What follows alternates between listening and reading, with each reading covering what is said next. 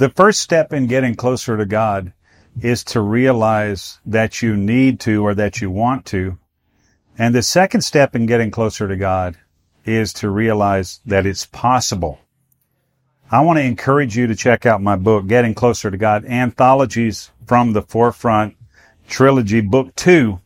I think this will really be helpful to you in your pursuit of the Lord and help you understand what I learned over the first 30 plus years of my life as a believer, as a minister, and as a missionary in uh, a lot of the countries of the earth. Check it out. Anthologies from the Forefront, Book Two, Getting Closer to God. It's on Amazon.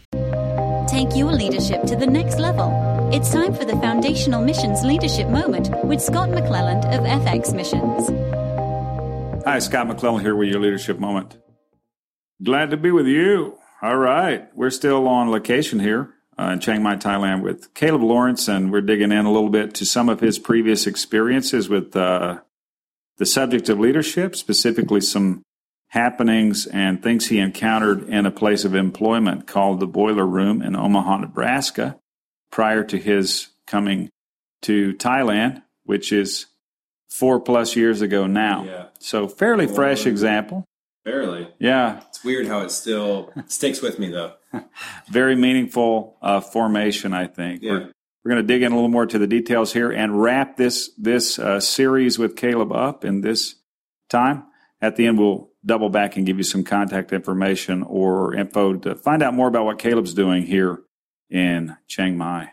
Caleb, talk to us more about Chef Paul and some of his approach. Yeah, you bet. I thinking about it. I'm so I'm an educator, and I'm you know, have my background, my college training and education. Currently working on a master's in education, and and I'm realizing as an educator what kind of drew me towards a leadership style was he's following good principles of education, things that teachers should be doing in classes and things like that. And one of those is setting daily expectations, providing feedback. In education, sometimes they're called assessments. Ah, not tests, not necessarily tests to judge you, but tests to demonstrate how far our learning has come so that we can see where we need to improve. And so that expectation and feedback loop was something that was huge with, with Paul. And if any of you have watched any of those chef TV shows, I'm sure you kind of get an idea of what kind of feedback he's giving in the back of the house with the chefs. Hell's Kitchen? You know, I've never actually seen it, but it was hot back there. And so one thing that's interesting about Boiler Room is it's an open kitchen. The guest can see everything. Everything is open. Wow. It's part of the concept. So there's no yelling, but there's pressure. a lot, a lot of pressure. Now, so for us as people who are working with the guest, eh, Eh, there's still those expectations, and sometimes it's very exacting. Hmm. And one of them is how we carry ourselves. Hmm. And because it's an open kitchen, chef can see me walk around. And I might come back down. I would always come back down, have a talk with him. We talk about all kinds of stuff, politics, religion, whatever, but also food and service. so I come back down and he say, Caleb, why do you keep touching the back of your head when they ask you a hard question? He said, you know the answer. Answer with confidence. Keep your hands at your side. And then, Caleb, you've been walking around without purpose. When you move from one position to another, move with purpose. Know what you're doing, know where you're going, know why you're going. Things like that. So mm-hmm. that down to these feedback and expectations, and he would often demonstrate physically, this is how you should be standing when you're standing at attention. This is how you should stand when you're at a table. Of course, there's a freedom for individual expression, but there's a lot of no's in how we our body is standing with the guest. And so we got training and feedback and reinforcement on that. And not only bad, like sometimes I walked back down because it was we were on a Elevated? elevated the dining is elevated, the kitchen is down below. And so Uh-huh. he can look up and see. And it would be like, wow, when you leaned into the guest, you leaned perfectly. When you uh, were telling them about the story of the wine, your animation was on target. Wow. things like that. And and that was another area of expectation, that knowledge component. Sometimes it would be, okay, today you need to learn about a bottle of wine and you need to sell it. And then you've been selling too much of this. It's time to branch out. Go learn about something new. Get your story. Get your thing. Figure it out. And so we go up and he say, Do you sell it? Come back down, sell it. Good. You sold it. Good. And let's try a new one. And then he would say, he would grab a bottle from the cellar. He would say, Here's the story. And he would tell me about the producer, where they come from, what their style is, why they're special. And he said, All right, go do it. Wow. And so as long as the wine is matching what the get, customer is looking for, it's all game. You know, we're not Yeah. we're not trying to put everybody in one bottle. yeah, But there's people who are looking for a certain pl- profile, and so when I'm discovering their interests, if it matches the interests of the bottle I'm supposed to be working on, it's a perfect solution. Hmm. And the guest is always happy. They love people love the story, you know, and we know that in leadership outside of selling wine, yeah, so on a macro level, the story is important, but even on the micro level with selling a specific bottle of wine, my leader gives me the story and I can communicate that story and it's a practice process with feedback, with reinforcement.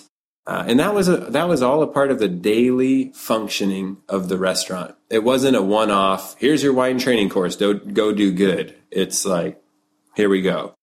Wow, So I, and you know, we had to, we had to be able to open a bottle and pour perfectly and all this stuff. And I go out to eat else, other, other places and you got servers breaking corks at the table and spilling and, and you're like, wow, training makes a difference. Feedback makes a difference, you know? yeah. So and and um and and so each of those that expectations and and even in the evening there would be before service we're having family meal and we know the guest list. And we say all right such and such a person is coming in. We know what they like. We know they have a hard time with this. Caleb you're going to take this table. Make sure you're caressing their weak spots. Make sure you're attendant to this specific need so that we're going to give them the best experience they can possibly have. And so this this level of expectation is everywhere, even to the point we know who's coming, and if we know what they like and what they want, we are going to go in and take care of that. And if we know they don't like something, we're going to make sure that we're addressing that with care and concern.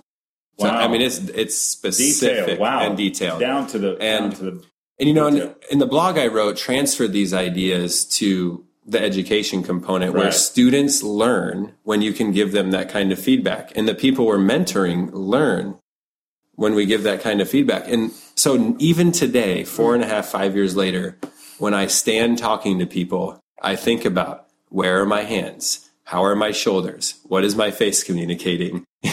Do they know that I'm interested? You know, because sometimes we're not, we're interested, but we might stand like we don't give a rip yeah, you know and it's funny how when you train your body your mind becomes more attentive too and i and i learned mm-hmm. that from him i knew it yeah. but he made me He made you not forget. he made me not forget and so and that's translated well here in thailand because body language is so important what am i communicating cross culturally I pay attention now. Okay, what is this? How is this man standing? How, when he's a leader here, what does he do with his body? When they're a teacher, and so then I can uh, behave appropriately so that I'm not written off.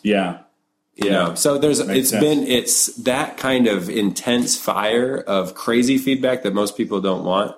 I really do believe prepared me for the fire of cross cultural work uh, in a way that um, you couldn't that- have otherwise been. yeah, right. It's it's weird how it worked, and, and maybe it was kind of uh, divinely orchestrated. yeah, no doubt, but yeah. it was really helpful, effective. effective. Yeah. And, and I mentioned, you know, exact. It's painful to be under that kind of leadership. It's not for everybody, Right. but I think for people driven for excellence, it's a it's a place to thrive. And I think we can take the principles and apply them maybe more gently in areas with when we're working with people who might be a little more sensitive. Yeah. Um, but we still want to mo- make move, movement towards our uh, objectives. Yeah, So- for sure. So tell us a little bit about where we can find that blog you wrote Oh, about yeah. this that would cover it in more detail. Yep. And then tell us if someone wants to reach out to you or what you guys are doing here or find out more about it, how do they do that? All right. So the blog is cj l o r e n s e n dot wordpress dot com. Okay. They can search on They there can search- for, for the restaurant. Yeah. They can probably search for the restaurant name. Yep, I write about education too in my blog, and uh, community and hospitality are main Okay. kind of components here in Thailand. Yeah, so check that out, Yep. guys. Check that out. Other contact is through Facebook. You Okay. can find me, Caleb Lorensen. Yep. Got a red shirt on. and uh, email, Okay. It's probably through a link we can provide on the Okay. website. Sounds good. So- Sounds excellent. Well, thanks for joining us for all, all this time and for your feedback. Uh, Yindi. Yeah, whatever you said. And we uh, we're happy to be uh, have had this time with Caleb and Tracy and family here. Uh, we certainly appreciate the work they're doing and uh, the example they're providing, not only for the folks here in Thailand, but also for those of us who are in other places in the world. If you uh, if you have Thailand on your heart or want to know more about it, please check those things out. Reach out to reach out to Caleb. Uh, check out his Facebook page and his blog. And thanks again, Caleb. It was a it was a real blessing being with you. Yes. And also thanks for taking your to time to you. do this. Thank you. All right. If you need to contact me or us, please do so at fxmissions.com. Thanks for being with us on this leadership moment on location series with Caleb Lorensen. Until next time, have a good one. This leadership moment was produced in partnership with Engaging Missions. Have your leadership question answered by contacting Scott at scott at fxmissions.com. Visit FX Missions to learn more about how you can grow your leadership and engage in missions. Visit engagingmissions.com for encouragement, insight, and resources from missionaries, ministry leaders, and church planters.